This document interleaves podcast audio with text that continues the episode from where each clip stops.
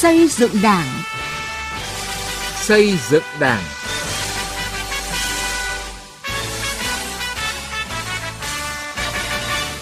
Thưa quý vị và các bạn, chương trình xây dựng Đảng hôm nay xin chuyển đến quý vị và các bạn những nội dung sau: những dấu ấn về công tác xây dựng Đảng năm 2022, bàn về kiểm soát quyền lực trong công tác cán bộ, Hà Nội đột phá trong đánh giá cán bộ. Từ nghị quyết đến cuộc sống.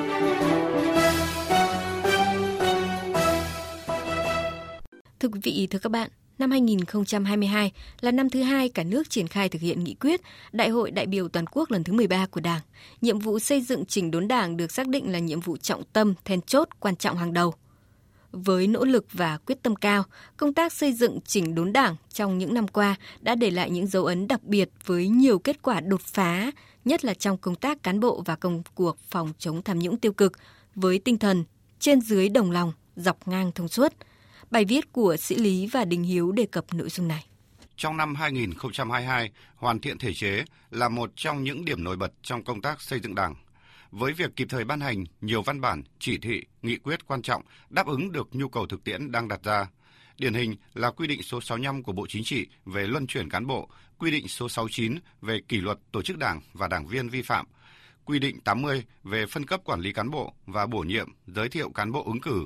Đi liền với đó là kết luận số 20 của Bộ Chính trị về chủ trương bố trí công tác đối với cán bộ thuộc diện Bộ Chính trị, Ban Bí thư quản lý sau khi bị kỷ luật.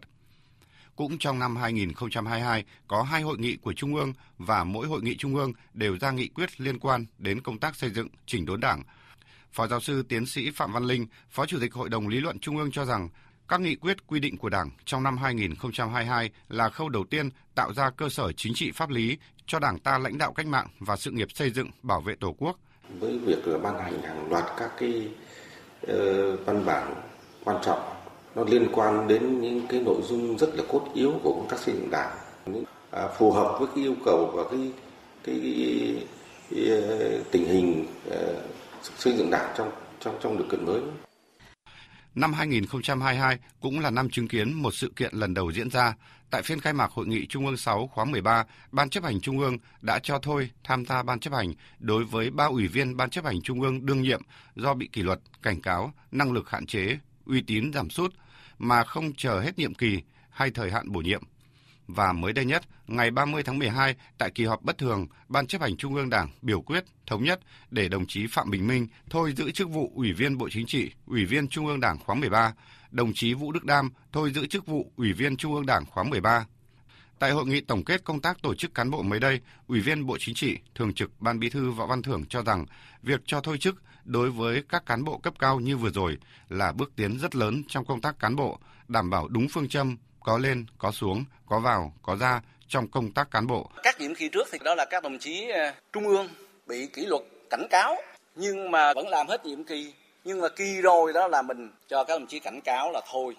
trung ương thì cái đó cũng là một cách để cho công việc nó tốt hơn lên. Và tôi tin rằng với cái xu hướng này thì sắp tới nó cũng sẽ tốt hơn. Bà Nguyễn Thị Ngọc Trâm, Ban tuyên giáo huyện ủy Nghi Xuân, tỉnh Hà Tĩnh cũng cho rằng đây là những bước tiến bộ có tính đột phá trong sàng lọc đội ngũ cán bộ đảng viên trong xây dựng chỉnh đốn đảng. Chúng ta thực hiện song song vừa xây vừa chống. Xây là tạo ra cái khuôn khổ cơ sở chính trị pháp lý chuẩn mực để lãnh đạo quản lý cho tốt và chống là cái sàng lọc và đưa cán bộ đảng viên ra khỏi cái bộ máy khi những cán bộ đảng viên không còn đủ phẩm chất năng lực công tác nữa.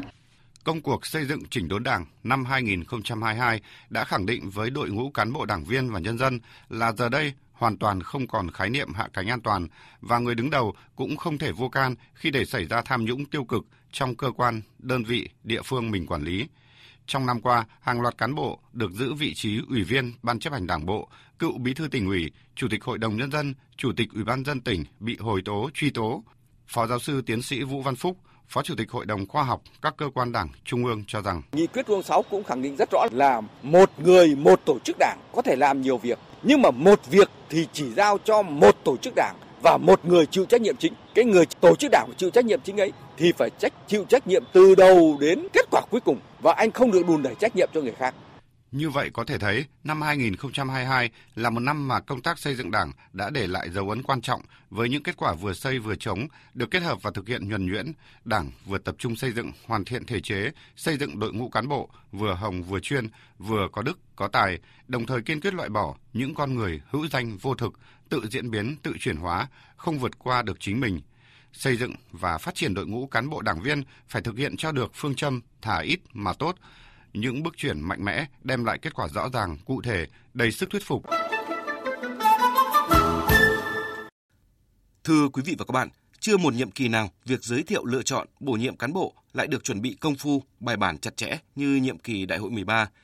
Tuy nhiên, mới gần nửa nhiệm kỳ đã có gần 70 cán bộ thuộc diện Trung ương quản lý bị thi hành kỷ luật. Từ đây đặt ra vấn đề vì sao vẫn còn xảy ra thực trạng đúng quy trình nhưng không đúng cán bộ.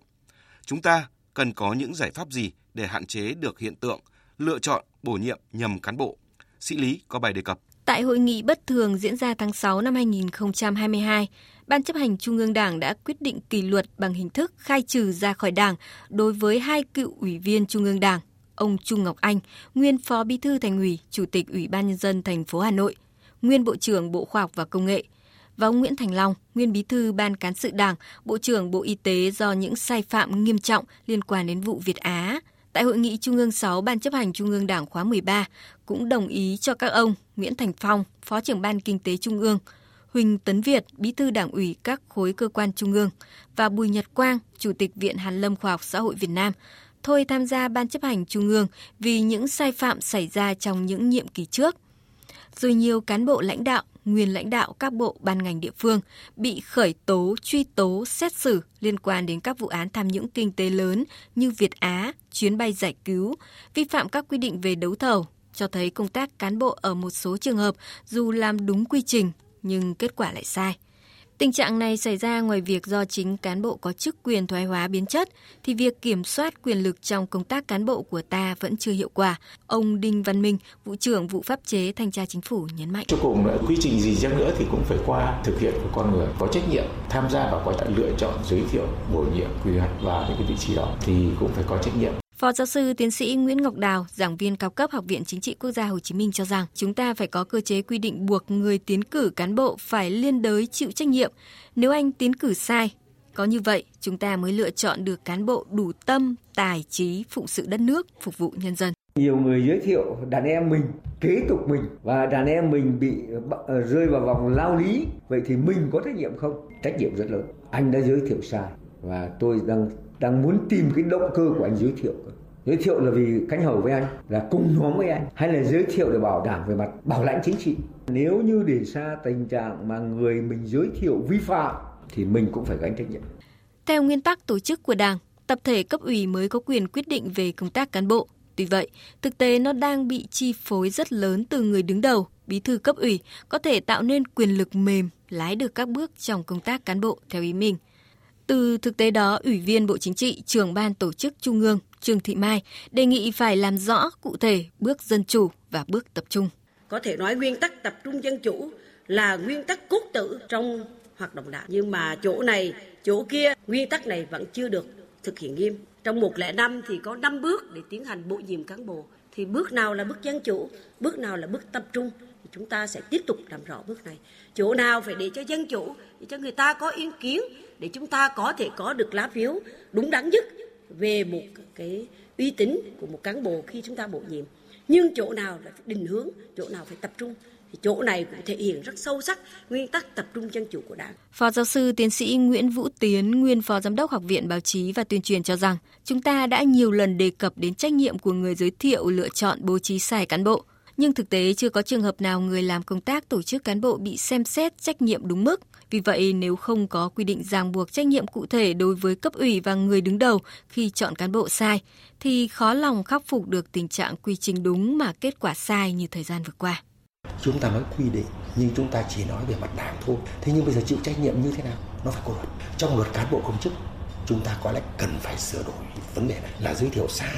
giới thiệu không đúng cán bộ thì trách nhiệm của người giới thiệu trách nhiệm của cấp ủy đó phải như thế chứ còn bây giờ chúng ta cứ nói chịu trách nhiệm nhưng trách nhiệm chung chung thì chúng ta cũng sẽ không đạt được cái mong muốn rằng đội ngũ cán bộ của chúng ta sẽ có chất lượng đâu. Công tác cán bộ là công việc gốc của Đảng, không phải cứ sai là được rút kinh nghiệm, phải kiểm soát quyền lực của người đứng đầu.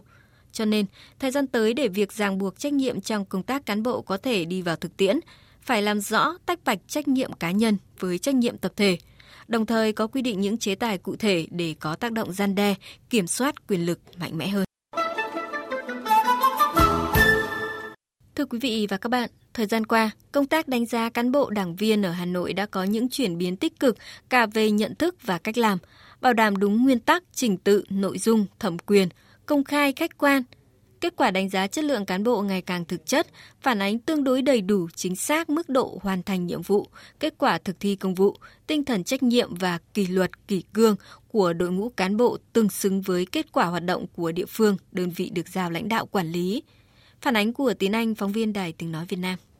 Từ năm 2018, Thành ủy Hà Nội đã ban hành quy định số 3814 về khung tiêu chí đánh giá hàng tháng đối với cán bộ công chức viên chức lao động hợp đồng trong hệ thống chính trị thành phố. Theo đó, cán bộ công chức của Hà Nội sẽ được đánh giá hàng tháng theo thang điểm 100 về ý thức tổ chức kỷ luật, phẩm chất đạo đức và kết quả làm việc. Kết quả đánh giá xếp loại hàng tháng của cán bộ công chức viên chức lao động hợp đồng là căn cứ để bình xét khen thưởng hàng tháng, đồng thời là căn cứ chính để đánh giá xếp loại thi đua đối với công chức viên chức lao động hàng năm. Từ thực tế theo dõi, chỉ đạo đánh giá cán bộ ở địa phương, ông Nguyễn Minh Tăng, trưởng ban tổ chức huyện ủy Phúc Thọ cho rằng Cách làm này đã đưa công tác tự đánh giá và đánh giá cán bộ đi vào thực chất hơn. Đánh giá vai trò của các đồng chí, cho đồng chí bí thư theo lĩnh vực công tác đảng, rồi các đồng chí ở góc độ chính quyền thì đánh giá theo góc độ của thẩm quyền của đồng chí chủ tịch ở góc độ chính quyền thì nó sẽ chuẩn chỉ và sẽ đảm bảo đúng được cái chất lượng của cán bộ. Với quyết tâm đưa công tác đánh giá cán bộ đúng thực chất, ngày 28 tháng 10 năm 2021, Thành ủy Hà Nội đã ban hành quy định 1841 thay thế quy định số 3814, theo đó bổ sung tiêu chí đánh giá lượng hóa kết quả thực hiện nhiệm vụ từng cá nhân, đánh giá đa chiều liên tục, bảo đảm nguyên tắc và quy trình dân chủ, khách quan, chính xác, công khai. Việc đánh giá cán bộ được thực hiện đồng bộ từ khâu xây dựng kế hoạch với các tiêu chí cụ thể hơn cho từng lĩnh vực, ngành nghề, địa phương. Kết quả đánh giá xếp loại cán bộ, lãnh đạo, quản lý phải dựa vào kết quả thực hiện nhiệm vụ của tập thể, Đặc biệt, Hà Nội đã xây dựng và đưa vào vận hành phần mềm quản lý đánh giá cán bộ. Đây là bước đột phá mới trong công tác đánh giá cán bộ, đảm bảo tính công khai, minh bạch. Ông Vũ Đức Bảo, trưởng ban tổ chức Thành ủy Hà Nội thông tin thêm. Sự đổi mới, ờ, những cách làm và đặc biệt là rõ cái việc đánh giá cán bộ, đảm bảo khách quan, công tâm cho người đánh giá và người được đánh giá. Và ban tổ chức thành ủy cũng tham mưu để đưa cái phần mềm quản lý đánh giá cán bộ hàng tháng. Chỉ như vậy thì đảm bảo cái phần mềm này sẽ phủ kín toàn bộ cái việc đánh giá các cấp tới các công chức viên chức trên địa bàn toàn thành phố.